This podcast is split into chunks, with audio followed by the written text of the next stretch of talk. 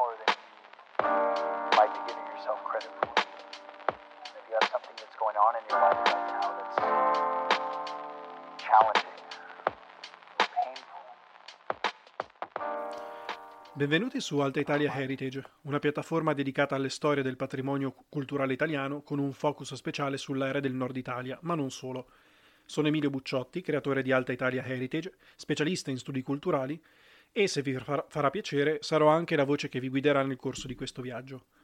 Questa sarà la nostra puntata inaugurale e vorrei cominciare ad esplorare un tema legato alla mia città d'origine, Novara, e ad un uomo che ha drasticamente impattato sul suo apparato monumentale, l'architetto Alessandro Antonelli. Inizio con il dire che non credo che questa sarà l'unica occasione in cui si tratterà del soggetto e delle sue opere, ma per ora mi limito a darvi due impressioni di massima sul personaggio. Mi pare anzitutto che la figura dell'Antonelli non sia particolarmente nota al grande pubblico, specialmente fuori dal Piemonte. Per gli addetti ai lavori, Alessandro Antonelli è un architetto fra i più significativi dell'Ottocento. Arialdo Daverio, forse assieme al Gregotti il massimo studioso antonelliano del XX secolo, nel titolo stesso della sua monografia del 1940 lo chiama esplicitamente il massimo architetto italiano nel XIX secolo.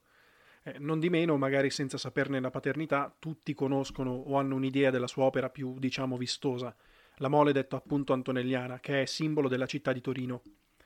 Già questo ci consente di dare una sbirciata sullo spirito dell'uomo Antonelli, un architetto ambizioso che predilige la monumentalità e la visibilità. Qui però si parla di una seconda mole antonelliana. Di cosa ci occuperemo? Il punto di contatto fra le due creature dell'Antonelli è che per entrambe si tratta di edifici simbolo delle due città piemontesi. L'analogia però si ferma qui. La mole di Novara non è la copia, né il gemello della mole di Torino. Tra le due opere c'è una distanza tecnica, stilistica e cronologica abissale che va confrontata con il contesto di realizzazione e anche con la committenza che le ha volute. Da un lato Torino ha la vocazione della capitale, lo è dalla metà del Cinquecento per gli stati sabaudi e nel 1861 si trova ad esserlo non più per il ristretto regno subalpino, bensì per uno Stato nazionale.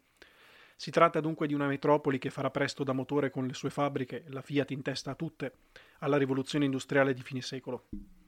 In tale contesto post-unitario nasce il simbolo di Torino, la cui committenza va ricercata nella comunità ebraica locale. La Mole, oggi Museo del Cinema, era stata infatti concepita come sinagoga.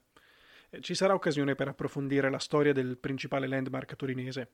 Anticipo brevemente una curiosità. Sul perché la Mole sia stata poi ceduta al comune di Torino nel 1877 ci sono almeno due dinamiche di fondo. La prima è che si fossero creati attriti fra i committenti e l'architetto, primo cliché antonelliano, dovuti ai costi e alla sproporzione della mole, secondo cliché antonelliano, rispetto a una comunità di circa 2000 israeliti. L'altra riguarda la troppa visibilità del monumento che avrebbe messo a disagio tanto gli ebrei torinesi, liberati dai ghetti solamente nel 1859 e quindi ancora guardinghi sul dare troppo nell'occhio, quanto l'amministrazione cittadina cattolica, che avrebbe avuto come simbolo di Torino una sinagoga. Avremo occasione di indagare meglio in futuro, ma mi pare che abbiamo trovato una sorta di filo rosso, comune a molto dell'opera antonelliana. Novara, dall'altra parte del Piemonte, gomito a gomito con la Lombardia, è un'altra realtà. È vero che anch'essa sperimenta quel cambio di passo che dinamizza il regno sabaudo dopo il congresso di Vienna, 1814-15, e prima dell'unificazione, ma resta pur sempre una piccola città di provincia in uno staterello tutto sommato provinciale, nonché una sfortunata piazzaforte militare ancorata ad un modello economico arcaico, agricolo. Eppure è in tale contesto tutto sommato retrogrado, vent'anni prima rispetto alla mole torinese, che si gettano i semi per un'opera relativamente colossale come la cupola di San Gaudenzio. Com'è possibile che una città periferica con poche migliaia di abitanti, circa 20.000 all'inizio dei cantieri, a un certo punto abbia l'impudenza di commissionare una torre di 121 metri, sproporzionata per la città dell'epoca, a dire il vero anche per l'attuale di 100.000, ben vent'anni prima che si cominciasse a posare la più celebre mole di Torino.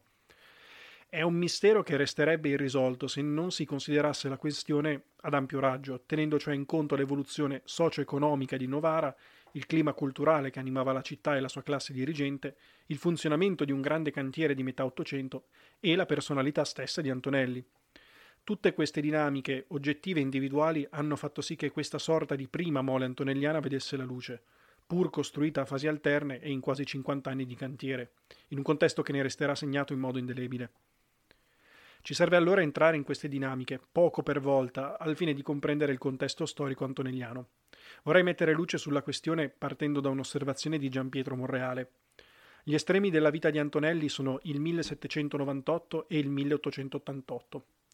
È una vita davvero lunga, anche per i nostri standard, quasi un secolo, e che secolo! Una persona che fosse vissuta negli stessi luoghi cent'anni prima, tra il 1698 e il 1788, non avrebbe riscontrato nella società mutamenti significativi quanto quelli del secolo successivo, osserva Monreale. Quando Alessandro Antonelli nasce vicino a Novara, nel paese di Ghemme, da una famiglia notabile residente a Maggiora, il Piemonte non esiste più come Stato indipendente. È una terra d'occupazione. Facciamo un rapido riassunto storico. Siamo negli anni che seguono la Rivoluzione francese. Per tutto il decennio 1790 la Francia si getta in una guerra totale interna ed esterna all'Ancien Régime, laddove le monarchie europee, con l'Austria in testa, ricambiano cordialmente l'ostilità. Tra queste ultime c'è il Regno di Sardegna, che, sotto Vittorio Amedio III di Savoia, è in teoria il più militarizzato tra gli stati italiani, ma in pratica, oltre ad essere in malarnese, ha la sfortuna di trovarsi al confine con la ben più potente Repubblica. La Savoia e la contea di Nizza vengono invase dai francesi nel 1792. Dopo queste due annessioni, la guerra contro i Savoia si assesta sulle Alpi, specialmente nella zona delle Alpi marittime, dove i sardo-piemontesi tengono botta, anche se in arretramento. Il colpo di spugna lo darà un giovane generale corso di nome Napoleone Bonaparte, comandante nella celebre campagna d'Italia nell'aprile del 96. Napoleone lancerà un'offensiva dalla Liguria che in appena due settimane causerà la capitolazione dei Sabaudi, l'armistizio di Cherasco 28 aprile 1796. Con l'armistizio e l'umiliante pace di Parigi, il regno di Sardegna è liquidato e ridotto allo sfascio economico. Si trova sotto occupazione militare, perde formalmente le due province già invase, come altri territori alpini, e nello stesso anno perde il suo stesso sovrano, che muore amaramente e detestato da tutti. Il suo successore, Carlo Emanuele IV, subirà anche peggiori umiliazioni, nonché una progressiva erosione del suo potere regale, fino a quando, l'anno è quello di nascita dell'Antonelli, il 1798, spremuto come un limone, il re non è costretto all'esilio in Sardegna e alla cessione di quanto rimaneva del Piemonte. Ci sarà una breve parentesi nel 99 in cui il Piemonte sarà recuperato dall'alleanza antifrancese composta da Austria, Russia e Inghilterra, cioè da nuovi occupanti che lasceranno l'ex sovrano Sabaudo alla porta ad attendere in Toscana ma sarà una restaurazione effimera, ottenuta grazie al fatto che Napoleone è insabbiato nella campagna d'Egitto. Tant'è che quando Napoleone riesce a rincasare e a diventare padrone assoluto della Francia, la battaglia di Marengo, anno 1800, assicura nuovamente ai francesi il controllo del Piemonte. Dopo due anni di governo transitorio, la regione subalpina è ufficialmente incorporata nella Grande Nation e in quello stesso 1802 Carlo Emanuele IV, che per una breve parentesi di tempo aveva sperato invano di riprendersi il trono, morirà da esiliato. Solo il congresso di Vienna restituirà a un Savoia Vittorio Emanuele I la sovranità sugli stati di, ter- di terraferma, al quale si aggiungerà pure la Liguria. E Novara? Alla nascita dell'Antonelli conta appena 14.000 abitanti. Per i nostri parametri è un grosso borgo, ancora intrappolato nei bastioni spagnoli vecchi di quasi 300 anni e che la qualificano come una città di frontiera. Il Ticino è a due passi, dopo c'è il Lombardo-Veneto austriaco. È da pochi decenni che la città è entrata a far parte del Regno di Sardegna, precisamente dal 1738.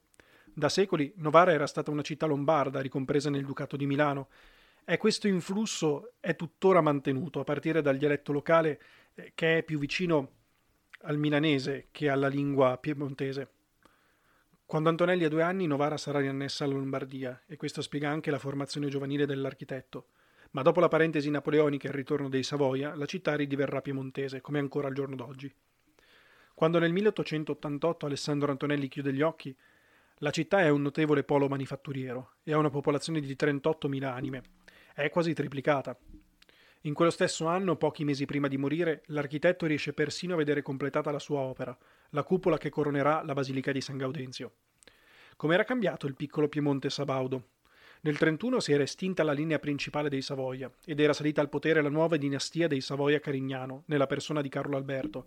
Dinastia non tanto nuova perché cadetta, ma perché un po' più aperta alle influenze liberali della precedente. Nel 1861 il Regno di Sardegna, dopo tre guerre di indipendenza, è riuscito nel trasformare la penisola da mosaico di principati regionali in uno Stato nazionale. L'Italia sul finire dell'Ottocento ha cambiato pelle, è diventata una media potenza internazionale, che è persino giunta in procinto di costruirsi un impero coloniale in Africa, Eritrea e Somalia.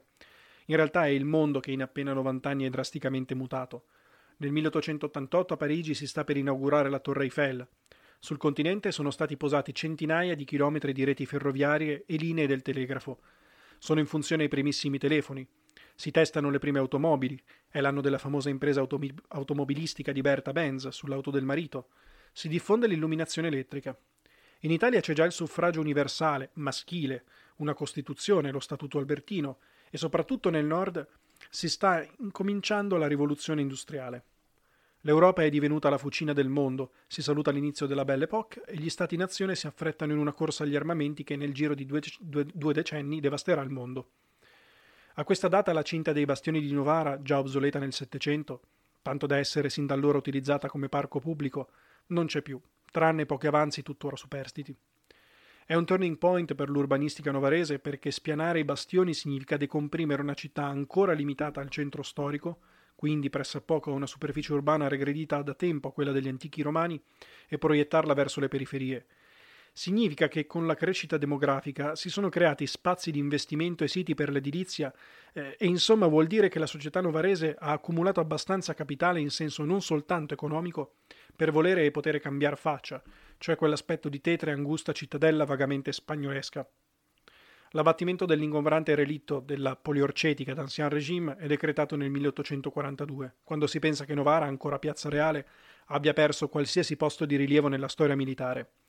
Cito, per il solo gusto di sottolineare l'ironia della sorte, che pochi anni dopo si combatterà quella disastrosa battaglia della Bicocca o di Novara che concluderà la prima infelice guerra d'indipendenza. Teniamo sott'occhio queste coincidenze temporali perché vi ritorneremo. In sintesi, mi viene difficilissimo enfatizzare a parole la distanza tra le due date che segnano il principio e la fine della vita dell'Antonelli. L'Ottocento è veramente un secolo straordinario. Alla nascita del nostro protagonista nessuno avrebbe mai scommesso in un ripristino dell'antico Piemonte Sabaudo, tantomeno in quello che sarà chiamato Risorgimento. Alla morte, l'Italia è entrata come singola nazione, nel bene o nel male, nel concerto europeo, in una posizione rispettabile. Vi lascio queste, mm, questo su cui meditare. Bisognerebbe ora comprendere da dove nasca questo capitale. L'argomento è immenso perché concerne il modo in cui si evolve la società, nonché il concetto e l'apparato eh, dello Stato moderno, nella transizione dall'ancien regime allo Stato unitario, con tutta l'età napoleonica di mezzo. Potremmo usare ancora una volta la vita di Alessandro Antonelli come bussola per orientarci. Circa il cambiamento della società piemontese e novarese nello specifico, bisogna premettere che già prima della nascita di Antonelli tirava un'aria di cambiamento, Fino al 1775, come per molte città italiane, Novara è governata da una casta di famiglie patrizie che eleggono i 60 decurioni, rigorosamente serrata, cioè a numero chiuso. Dopo quella data, il governo cittadino passa nelle mani di una nuova dirigenza mista, perché per la prima volta comprende anche i borghesi professionisti e possidenti.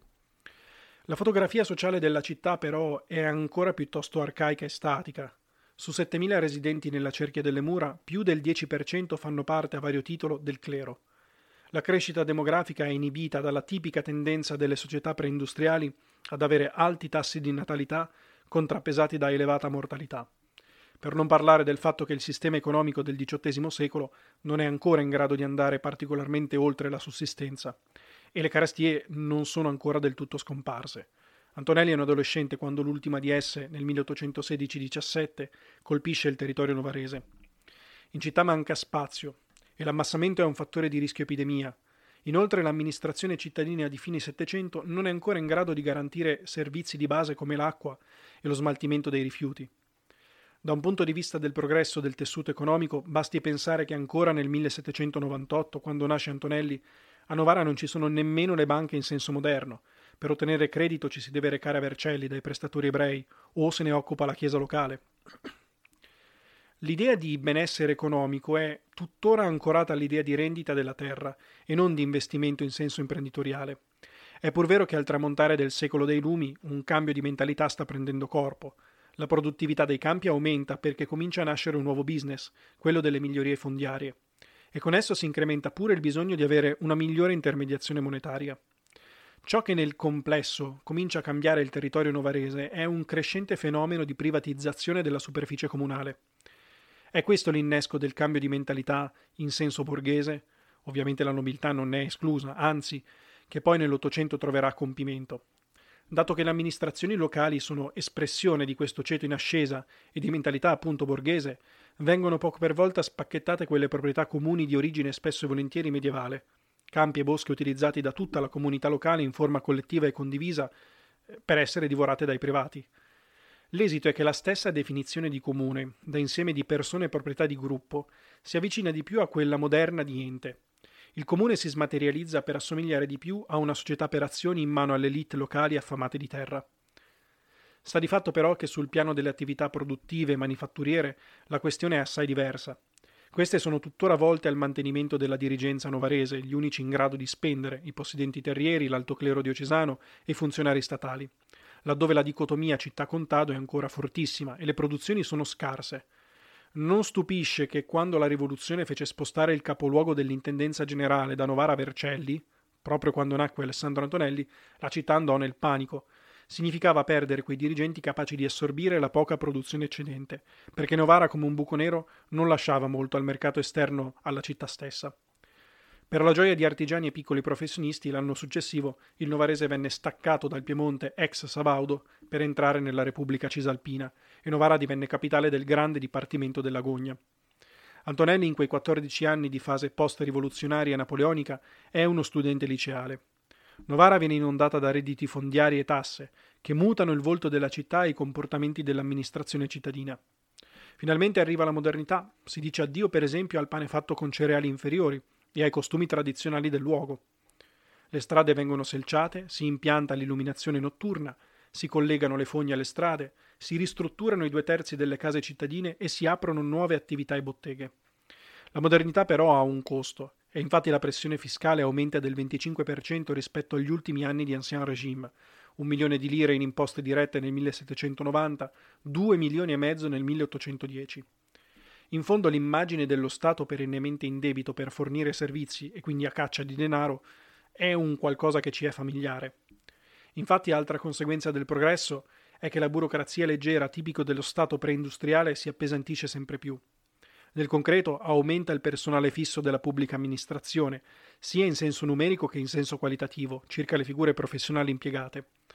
Va inoltre rilevato che durante il periodo napoleonico si comincia ad ammodernare pure il sistema scolastico rispetto alle precedenti strutture dipendenti da lasciti privati ed egemonizzate dalla Chiesa. Si stabiliscono le scuole elementari, si dà maggior valore alle discipline tecnico-scientifiche e Novara diviene sede di uno dei quattro licei della Repubblica Cisalpina, poi divenuta il Regno d'Italia di Napoleone. Uno dei perni del programma di governo napoleonico è infatti la formazione dei burocrati e funzionari da inserire nella complessa macchina amministrativa della Grande Nation.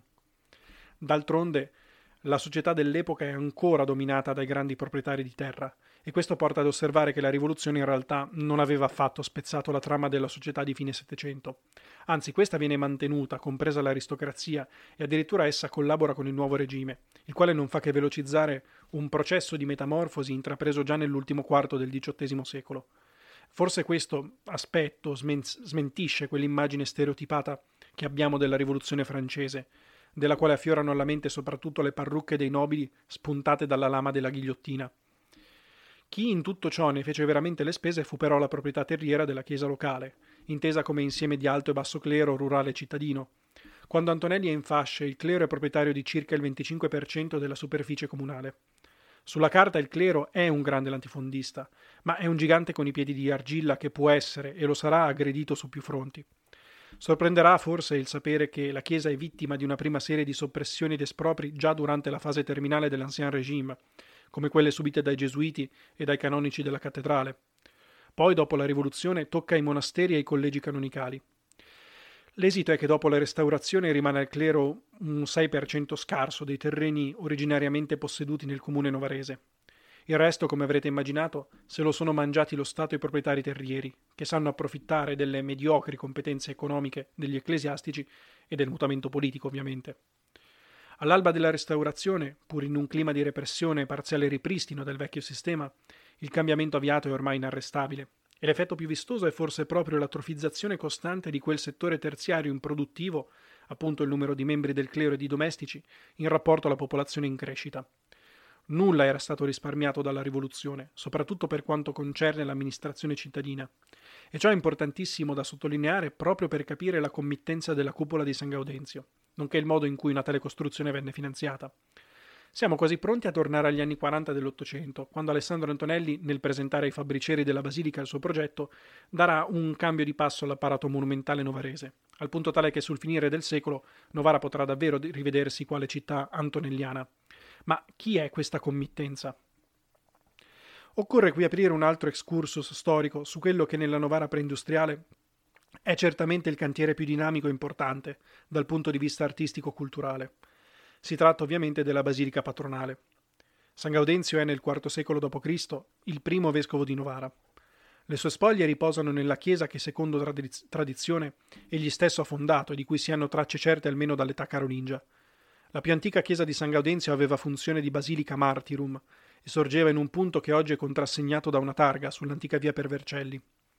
Era una chiesa extramurana perché assolveva alla funzione di cimitero, dunque osservava le norme igieniche degli antichi romani, che imponevano, come noto, di seppellire i morti fuori città. Con diverse fortune e rimaneggiamenti, la basilica sopravvive per più di mille anni, fino al 1553. Cosa accade in quell'anno? Per le vie brevi, Novara all'epoca è parte del Ducato di Milano, diventerà Sabauda solamente nel Settecento, che è a sua volta una provincia dell'impero spagnolo, quello di Carlo V dove non tramonta mai il sole.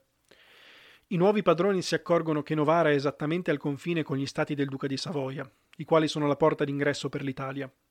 Oltre le Alpi c'è infatti la Francia, grande potenza tradizionalmente antagonista degli spagnoli. Ci vuole poco per tirare le somme. Novara va trasformata in una cittadella militare, una roccaforte che protegga Milano dalle brame dei francesi e dei Sabaudi. Questa deliberazione ha un impatto urbanistico che già conosciamo. Novara viene dotata di bastioni, ma tutte le strutture che si trovano fuori la cinta delle mura devono essere spianate affinché eventuali nemici non se ne servano per assediare la città.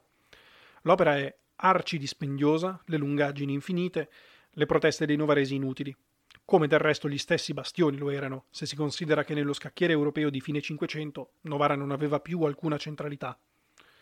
Sarebbe troppo facile riecheggiare il parere del Manzoni sul malgoverno spagnolo, o più recentemente di Sebastiano Vassalli, che definì Novara la più disgraziata in assoluto tra le molte disgraziatissime città che costituivano il regno disgraziato di Filippo II di Spagna, dal libro La Chimera. Ci basta sapere che assieme ai sobborghi anche la Basilica di San Gaudenzio viene demolita in uno sforzo esacerbante, autolesionista, che spopola la città, le toglie distretti produttivi extraurbani e ha l'effetto di ridurla in quel conglomerato malinconico e tetro dalle poche migliaia di abitanti, del quale la borghesia ottocentesca non ne potrà veramente più. Ma è anche vero che è da questo evento distruttivo che origina il dinamico cantiere della nuova basilica patronale, questa volta edificata dentro le mura. A farne le spese sarà la piccola chiesa di San Vincenzo, che ha la sfortuna di, sor- di sorgere nel punto più elevato dell'attuale centro storico, posizione perfetta per il nuovo tempio. Di essa verrà risparmiata in pratica soltanto la cappella di San Giorgio, dove le reliquie di San Gaudenzio trovano temporaneamente alloggio. I lavori partono nel 1577 sotto i migliori auspici. C'è già pronta l'archistar dell'epoca, niente po' di meno che Pellegrino Pellegrini, detto Tibaldi, l'architetto di San Carlo Borromeo. Non mi soffermo sul lavoro critico riguardante la paternità del progetto, non abbiamo i disegni originali firmati dal Tibaldi, anche se oggi si ritiene certa. Mi limito a ricordare che la nuova basilica è costruita in più fasi, tra il XVII e il XVIII secolo, con ritardi, interruzioni e mutamenti stilistici che, come gli anelli in una sezione di tronco d'albero, non sono che il segno delle crisi vissute dalla città in quei due secoli. Una data più significativa delle altre è il 1711, l'anno in cui viene inaugurato, dopo quasi 40 anni di lavoro, la Cappella dell'Oscurolo. È una sorta di cripta rialzata, dove, conservato in un'urna d'argento e cristallo, è deposto il corpo di San Gaudenzio, in quello che sarà da lì in poi lo stupendo scrigno marmoreo di gusto tardo barocco, che tutt'oggi è aperto al pubblico per la festa patronale, il 22 gennaio. L'altro grande cantiere nel cantiere è il campanile firmato da Benedetto Alfieri, archistar sabauda settecentesca e che meriterebbe una sua trattazione a parte. La costruzione alfieriana è impressionante, viene eretta tra il 1753 e il 1768, le rifiniture si protraggono fino al 1786 e coniuga l'imponenza solida della pietra con una forma assai slanciata, che tocca i 92 metri. Oggi forse la mole della cupola di Antonelli la fa un po' sfigurare, ma si tratta comunque di una torre campanaria visibile per chilometri ed è il primo vero landmark della città di Novara. Inoltre il campanile dell'Alfieri è una tappa necessaria per un altro motivo. Nel XVIII secolo, Novara, che nel frattempo passa ai Savoia, non è ancora riuscita a completare la, realmente la basilica, perché l'intento originario era chiuderla con una cupola. Fino ad allora ci si è limitato a tappare il buco con un controsoffitto di legno intonacato ed affrescato. E tanto basta alla fabbrica di San Gaudenzio, che preferisce il campanile alla cupola. Per inciso, la fabbrica è la stessa istituzione che nell'Ottocento commissionerà la cupola, quando appena una generazione prima sembrava essersi completamente spento il desiderio di ultimare in tal senso la basilica. Ma che cos'è la fabbrica di San Gaudenzio e come fa a sostenere costi del genere? Abbiamo già lasciato intuire che si tratta della committenza principale per i lavori che ruotano intorno alla basilica, e lo è sin da quando sorge la necessità di ricostruire il tempio gaudenziano a metà Cinquecento. La fabbrica è un ente di diretta espressione del capitolo della Basilica di San Gaudenzio, il quale fa concorrenza all'altro capitolo della città, quello della cattedrale o duomo di Santa Maria. Attorno alla basilica e al suo governo gravitano le meglio casate della città di Novara ed è talmente importante che ogni nuovo vescovo, prima di insediarsi del nuomo, nel Duomo, deve passare preliminarmente dalla loro basilica a fare una sorta di omaggio. Insomma, il capitolo è la manifestazione concreta di quel patriziato che nelle città italiane la fa da padrone. Eh, vi ricordate che Novara fino al 1775 era governata da una casta, quella dei decurioni? Patriziato che si rende tipicamente patrono delle arti, la preferita tra tutte è la musica. I concerti della cappella basilicale sono accessibili alle masse e per qualità sono di altissimo livello. Affondano in una tradizione cittadina di cui vorrei ricordare, sempre a spot, il nome di Isabella Leonardi, religiosa e compositrice novarese, fra le massime personalità dell'età barocca e che, a propria volta, meriterebbe un suo approfondimento. Ci siamo lasciati però con la domanda su quale fossero le fonti di introito della fabbrica. Dobbiamo fare un passo indietro di nuovo al 1577, data di inizio dei lavori per la nuova chiesa. A quell'epoca i decurioni della città ottengono di poter imporre un dazio di 6 denari milanesi su ogni libra grossa 760 grammi di carne bovina, ovina o suina che entrasse a Novara. L'imposta prende conseguentemente il nome di Sesino e resiste fino all'anno 1800. Per questa data vi sarà tornata alla mente una città di Novara ormai non più piemontese, ma di nuovo annessa alla Lombardia, o meglio alla Cisalpina, a seguito dello stravolgimento geopolitico causato dalla rivoluzione francese. Vi sarà anche chiaro perché il dazio del Sesino, in quanto è destinato ad un ente privato, la fabbrica, pur sotto controllo del comune, venga alla fine soppresso. È inaccettabile in quel nuovo contesto culturale e politico che una imposta pubblica transiti per le mani di una realtà privata. Mi è capitato spesso di sentire che la cupola della basilica è stata finanziata con il Sesino. Non è vero, o meglio è impreciso.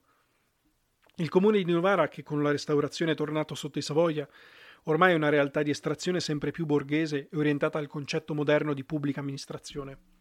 Una volta avvocato sé il Sesino, l'ente municipale stabilisce di passare alla fabbrica un assegno di 12.000 lire anno, dal 1825 in poi, che compensi la perdita di questo dazio e che consente all'ente della Basilica, di nuovo tornato all'aristocrazia, di sopperire alla carenza di fondi. Ma i tempi erano mutati anche per i fabbricieri della Basilica. Nell'Ottocento l'aristocrazia cittadina diviene sempre meno interessata ai propri banchi numerati, un po' come i palchi nel teatro all'interno della Basilica, e in generale si crea una deriva tra il comune e la fabbrica, laddove i due enti erano nell'ancien regime manifestazione della stessa classe dirigente. Il processo è estremizzato nel 1848. Lo Statuto albertino ha infatti concesso le elezioni e il Consiglio comunale è oramai un bastione della borghesia cittadina. Vi ricordate che dicevo di tenere a mente le coincidenze temporali? Ecco, il 1848 è l'anno della prima guerra d'indipendenza. Quale miglior scusa per tranciare l'assegno dalle 12.000 lire alle 2.000 anno? A onor del vero, nel corso degli anni seguenti, il contributo del municipio sarà aumentato progressivamente. 4.000 lire nel 1856, già 6.000 nel 1857. Poi scoppia un nuovo conflitto, la seconda guerra d'indipendenza, ma la guerra entusiasma talmente i dirigenti municipali che l'assegno ritornerà alle antiche 12.000 lire, addirittura 16.000 nel 1864 e per tutta la decade successiva, nonostante che una terza guerra d'indipendenza, quella del 66, sorprenda una Novara ormai inclusa nell'Italia unificata dai Savoia. In via conclusiva, la committenza antonelliana è sì la fabbrica, ma si tratta di un ente che ormai ricade totalmente sotto l'egida finanziaria del comune, al quale spetta l'onere di ricercare e approvare i fondi per la cupola di San Gaudenzio. Si tratta di un gioco di spola fra i due enti che coinvolge un po' tutta la dirigenza novarese, intesa come quell'elite nobile borghese che si spartisce da decenni il governo della città, ma che pende sempre più per la seconda componente. È arrivato il momento di presentare il nostro protagonista.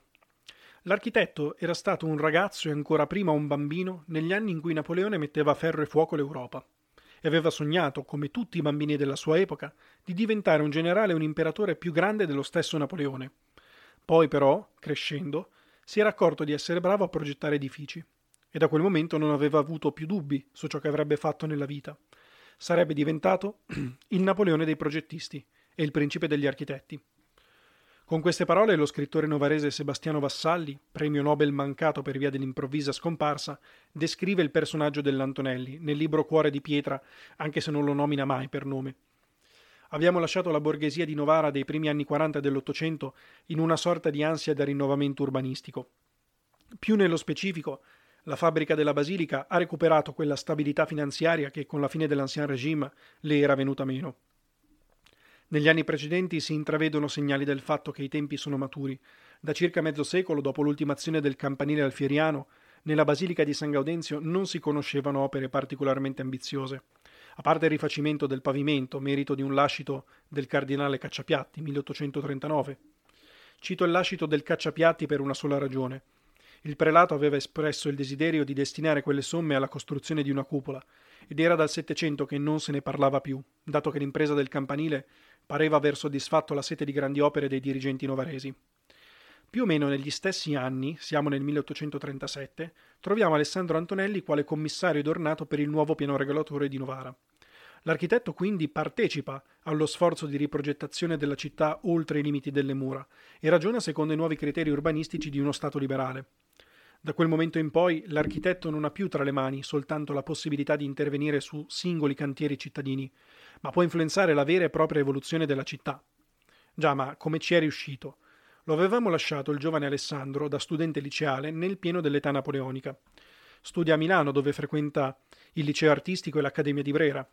In seguito si formerà presso il prestigio- prestigioso Collegio Caccia di Pavia, serbatoio di talenti novaresi. Nel 1824 entra come ingegnere architetto nel demanio del Regno Sebaudo.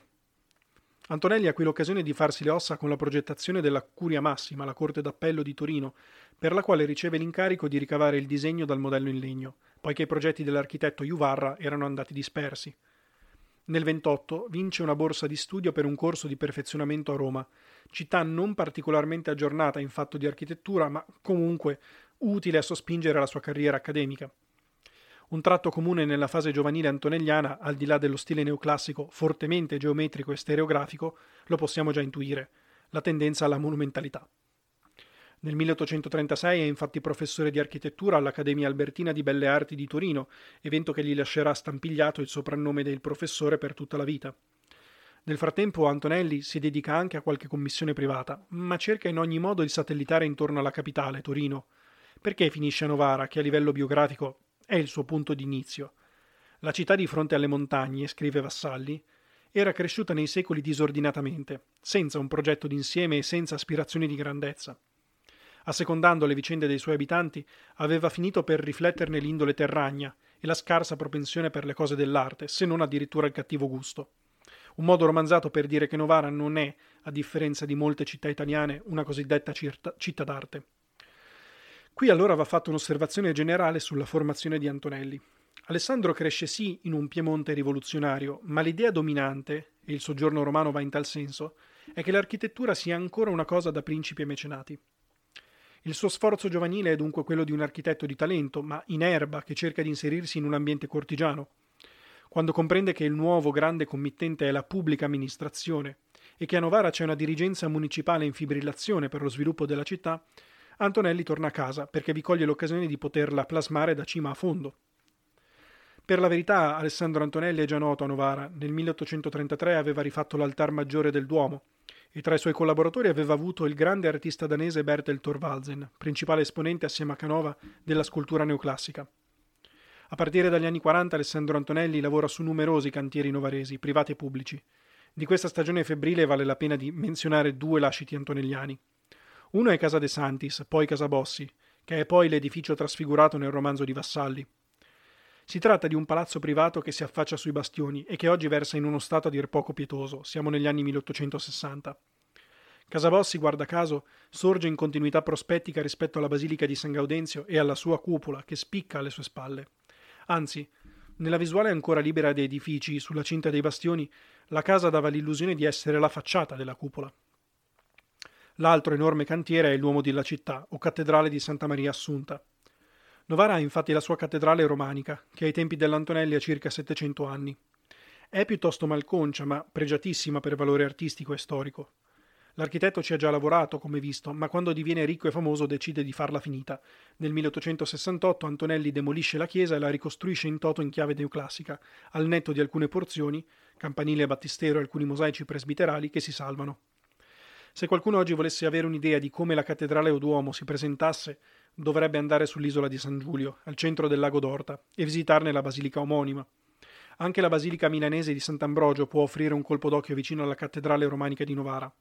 In sintesi, la triade monumentale antonelliana per la città di Novara può essere riassunta, ma non si esaurisce, in queste tre opere massime: la cupola di San Gaudenzio, il Duomo e Casabossi. Sorprende il fatto che Antonelli riesca a mettere mano su due, sui due siti spirituali più importanti della città e che finisca per convincere la dirigenza cittadina ad abbattere una cattedrale romanica nella quasi indifferenza dei novaresi, per giunta in un'epoca in cui il trend internazionale si muoveva nel verso contrario, e cioè verso una riscoperta del patrimonio medievale. L'architetto eh, Eugène Viollet-le-Duc è forse l'architetto dell'Ottocento più noto per gli interventi sul patrimonio culturale francese. Più o meno negli stessi anni in cui Antonelli smantellava la cattedrale romanica di Novara, Viollet-le-Duc restaurava le mura di Carcassonne e poggiava la famosa guglia detta la Flèche di Notre-Dame, tristemente divorata dalle fiamme nel 2019. Non entro nel merito delle realizzazioni di Viollet-le-Duc, che per la sensibilità moderna, ma anche già all'epoca, oscillano tra l'essere considerate ultra invasive o del tutto arbitrarie. Mi limito a segnalarle per far capire che Antonelli è in controtendenza rispetto a un gusto neoromanico e neogotico di moda a metà Ottocento. Il progetto più medievaleggiante dell'Antonelli è quello per la facciata di Santa Maria del Fiore a Firenze, che non sarà selezionato dalla giuria e che francamente mi pare il meno convincente fra i suoi numerosi.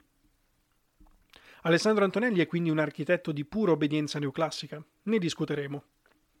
A questo punto emerge però chiaro come la realtà novarese, che pure conosce una fase di sviluppo manifatturiero e una certa febbre edilizia, in realtà rimanga sostanzialmente arretrata rispetto anche solo alla capitale piemontese. Per non parlare della vicina Francia, si è già detto che quando la cupola di San Gaudenzio, una torre di mattoni, aperta al pubblico, a Parigi si sta costruendo la Torre Eiffel. Tutto un altro pianeta di ferro e acciaio in tal caso. È anche evidente un altro aspetto della carriera antonelliana. Il professore, da studente talentuoso e architetto burocrate, è percepito dai contemporanei come un archistar. La dirigenza di Novara sembra quasi drogata dalla sua personalità e dal suo carattere spigoloso, sordo rispetto alle lagnanze della borghesia cittadina e che alimenta il mito dello spirito tumultuoso romantico, se mi passate l'espressione. Questo tratto dell'uomo Antonelli, persona ambiziosa fino alla spavalderia, è l'elemento soggettivo all'origine della cupola e che avevo posto tra quelle dinamiche individuali che ci spiegano come mai Novara si sia spinta ad approvare un progetto di tale portata. Già il progetto, parliamone, nel prossimo episodio dedicato ad, Anto- ad Alessandro Antonelli e alla cupola di San Gaudenzio. Grazie per aver ascoltato fin qui.